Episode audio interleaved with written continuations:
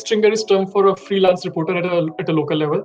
So how it works for them is they are paid by the local channels, local news channels or publications that we must ne- we would never have heard of th- these places, and they pay them peanuts, like 200 rupees, 500 rupees for one story, and there's no guarantee when when work will come. So it's all quite uncertain for them. But when these reporters get a chance to have their stories published on a national platform, you know, so it gives them a new kind of high. And that was the main purpose of starting 10. And if you look at our website, our tagline says enabling grassroots reporters. And for a reporter, storyteller, or an artist, recognition is the biggest reward that one can have. Yeah. So, and of course, we had started in October 2015. And my God, five years are over. So now we have Yeah. more than 1500 reporters, more than 5200 stories. So, and yeah, and we have in this time we have partnered with more than 50 publishers, some national, some international. So to see our reporters who send us their stories in Hindi, we we we, we polish them, we publish them, and then these stories, uh, you know, they start gaining traction. Their district magistrate they start retweeting the story, and it, it it brings them so much joy. So such moments, you know, they, they make us very happy that okay, we are on the right path. That was Hemant Gairola, today's guest on All News, a podcast about how news and information makes its way to us as a story, podcast, video, or a social post, and the ripples that information creates along the way. With publications racing to log all of it on their websites, and the platforms that decide what information makes it to your screens. And these days, more importantly, what doesn't. And as you can tell, Hemant has some extensive experience with getting stories from reporters all over India to national and international publications in his current role as the news editor at 101 Reporters. He and 101 Reporters founder Gangadhar Patil went to the same journalism school and worked with the same publications, but in different bureaus or capacities until 2015, when Hemant started to freelance for them as a reporter. He eventually started editing stories for them and then overseeing pitches and working with publications and newsrooms to get them placed. Is that a fun uh, job, especially the middleman part or like coordinating everything? Because sometimes it can get it. It can be like the most biggest superpower you have in the newsroom, also to be connected to every department in some way. But it can also be quite quite stressful. It is the it is the publishers who make it stressful. I'll be honest. Yes, if I won't, if I can't say it honestly, what good a journalist am I? It is the publishers who make it stressful. So you know, so there's nothing about this role as such which makes the job difficult. It is only the publishers, or rather, I should say, the people that you're dealing with, because you know, a publisher is only as good or as bad as the people who are. Uh, who, who are who are you know looking at it looking at this job from their side so it totally depends on people but the role is excellent you know that is one of the reasons i cherish this job because I had joined journalism to, to be able to tell good stories. But as a person, there's only so many stories that I can tell. But if I am connected with so many reporters who know so many things, so just, just imagine what kind of high that gives you. It, it gives me high when I talk to reporters and they tell me that, okay, you know, at, at our place, this is happening, at our place, that is happening. And that just blows my mind. I'm like, wow. So the story is entirely the reporters, but to just to know or to realize that I have a small part to play in making sure that a good story find finds its 15 minutes of fame. That is so satisfying. Yeah. So you know, there's nothing crazy about this job, but yeah, like I said, there there might be people who drive you crazy, but it, it, it go. I mean, that's the case for every job, right? And uh, being connected to so many people from different places also does it give you a kind of um, ability to see or uh, conceptualize stories that are uh, logistically impossible for a lot of publications just because they don't have access to such a wide network? Exactly.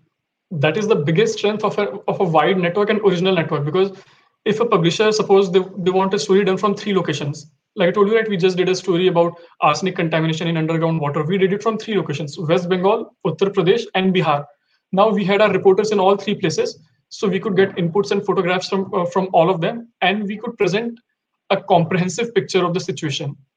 So having a wide network enables you to do that. If you're doing a story just about one particular district in uttar pradesh so then that localizes your story. You're not able to look at the entire picture. But if you're doing the same story you're saying that okay this is happening not just in Ballia district in uttar pradesh but also in West Bengal, also in Bihar. And if in all these three places across the course of the Ganges, we have these people telling us that this is how it has been for seven, eight decades, or this is how it has been forever. So that is when you are able to look at the bigger picture, the administrative failure. So you know, having a wide network gives you a better gives you better access to the ground reality. It it gives you better access to the ground reality as well as a as a better bird's eye view. So yeah, five years down the line, so we have started meeting our objective. I wouldn't say that we have met our objective of empowering yeah. grassroots reporters because of course it's a long long way to go. We are in a situation where we get far more story ideas than we can use. And by that i mean we get far more usable story ideas good story ideas. And why are we not able to use it? Resource constraint. So yeah. potential is huge.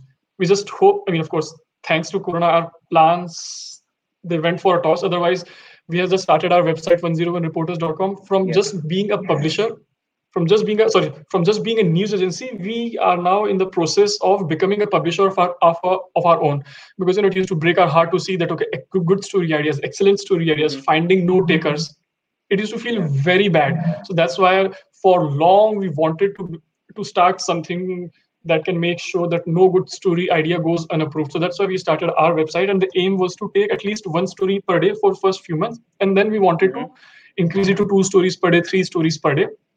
But because of corona of course everything has taken a backseat.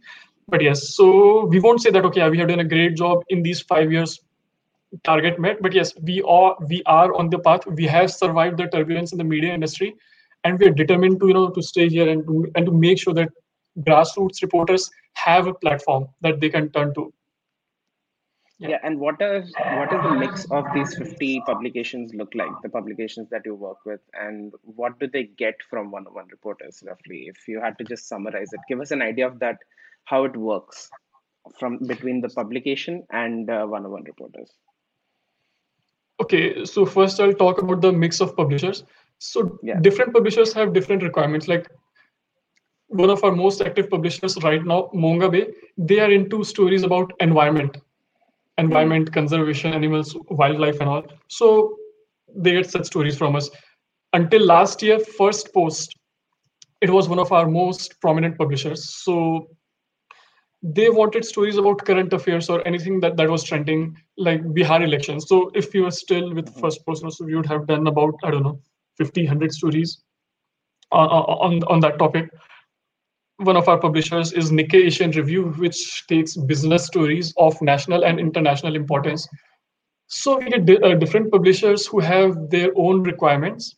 And uh, so among these 50 publishers, we have had publishers who want business stories, who want stories about the media industry itself, current affairs, politics, offbeat stories, exclusive stories about development journalism, health journalism. So yes, in fact, other than sports entertainment lifestyle we have we have had publishers of all kind. You know basically every publisher who wants exclusive news hard stories we have, we have done every such thing.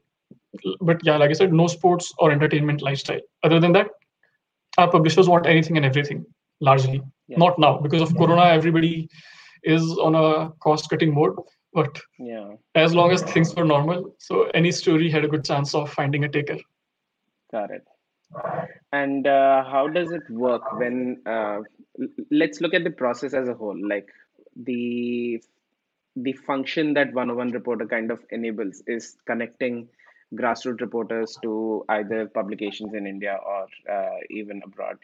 Um, what does that process look like for you? And what role do you play or how did you start off or what what is your uh, let's say eagle eye view of the entire process that happens every single day. Okay so yeah right now it's not happening every single day because the volume of stories yeah. that we are doing it has come down again. Of course, thanks yeah. to corona. Okay let's, for, so, let's yeah, say under, for every story. Yeah so the life cycle of a story. A reporter yes. he or she gets a story idea. He he submits the story idea on our platform. We have a custom platform erp mm-hmm. so every reporter who's with us. So he or she has to sign up with us on that platform on, on ERP. Then he or she submits that story idea. Then it comes to us. We review that story idea. I, I take care of that part along with our uh, managing editor. So if the story idea is good, I mean, if it appeals to me instantly that, okay, yeah, this is an excellent thing that this is a story we immediately approve it by and by approve i mean we pitch it to our publishers mm-hmm. so the story idea idea goes to all of our publishers who might be interested in that particular topic and of course here now here it is a case of fastest fingers first. So like whichever publisher approves the story first the story becomes theirs. Once a publisher approves the story so the reporters get a notification on their registered mobile number and on their email that your story idea has been approved along with the comments of the publisher because the publisher would say that okay yeah good story idea but let's focus on these these these these, these things. Mm-hmm. so that's how it works. Then the reporter works on the story and he or she submits the story on our platform then the story comes to us and we look at it. You know we evaluate if the story is good enough if it meets all the requirement if it has everything. Because more often than not every story is lacking something or the other. And when it comes to something like a news story so its judgment is uh, quite subjective. I mean there's always scope for improvement. So a reporter files his or her draft then we look at it then we assess that okay is it fine? Is it good enough to go? Or is there scope for improvement? So that's how we take care of the story. We, we fill in the gla- uh, we fill in the gaps with the with the help of the reporter. And then we edit the story. After editing the story we send it back to the reporter that okay here we have edited. Please take a look. If everything is fine if it is error free hmm. the reporter uh, the reporter takes a look at the story. Then he or she pre- uh, presses on approve okay that okay no problem. And then we send the story to the publisher. And then publisher carries the story. And when the publisher does that the reporter gets a notification message again that okay your story has been published here's the link so this is the life cycle of a story idea that gets approved but of hmm. course, there are story ideas that fail to pass muster or are simply not good enough. They kill right at the start. We we we reply to the reporters and we give them reasons that okay, for so and so reason, we are not approving your story ideas. And you know, this is one of the this is one of those parts where I think we stand apart from most other publishers. Mm-hmm. Because for many publishers, if they don't like a story idea, they'll not respond.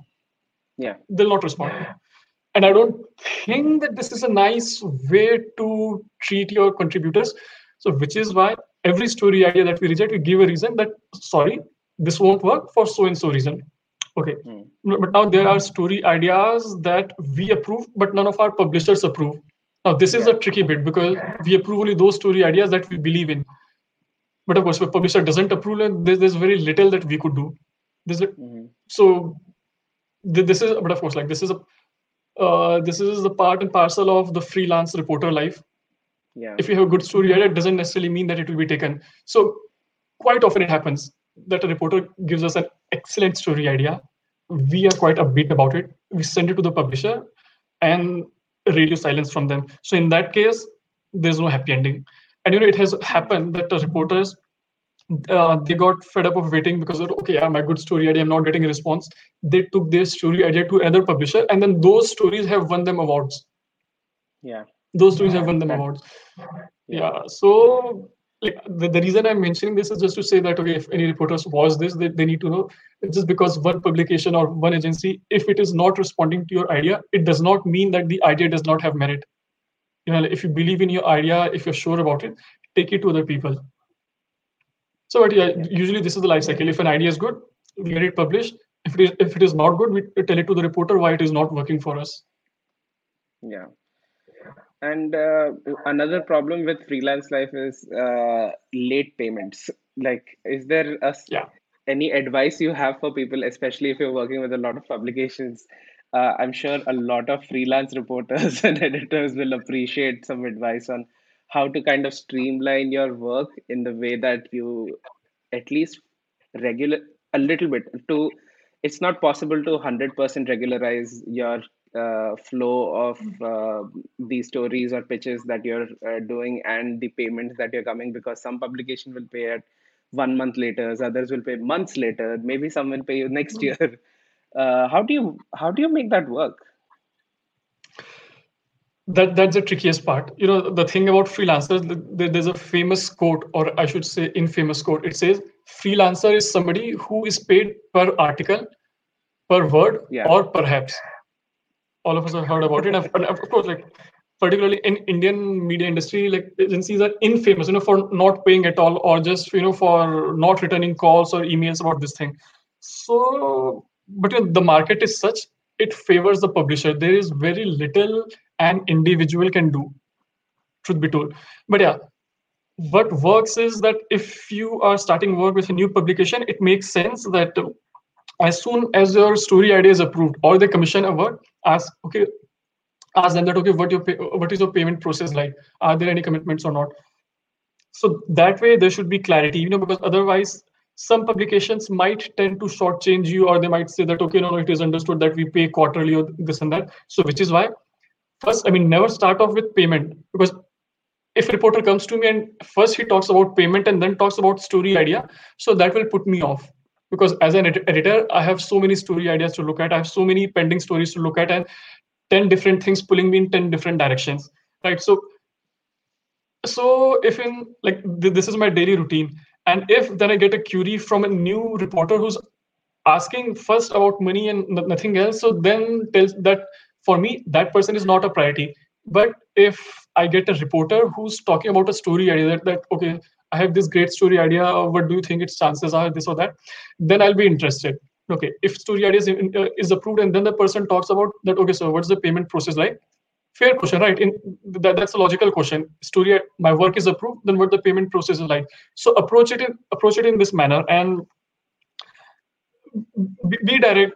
Be, be, be directly. Some people beat around the bush too much, so no need to hesitate. I myself had this problem, so I sympathize with those people. So because many people have an uncomfortable relationship with money, so no need to feel uncomfortable. Of course, we are working for our bylines and for our money. So as soon as the work is approved, it is commissioned. Be upfront that okay, sir, uh, what the payment process is like, and after you submit your story, after everything is done, then just ask once that uh, once you get a final thumbs up from the editor that okay, well and good, story is done, we are taking it forward. Then ask, okay, then how do I go about raising the invoice? Hmm. Simple queries.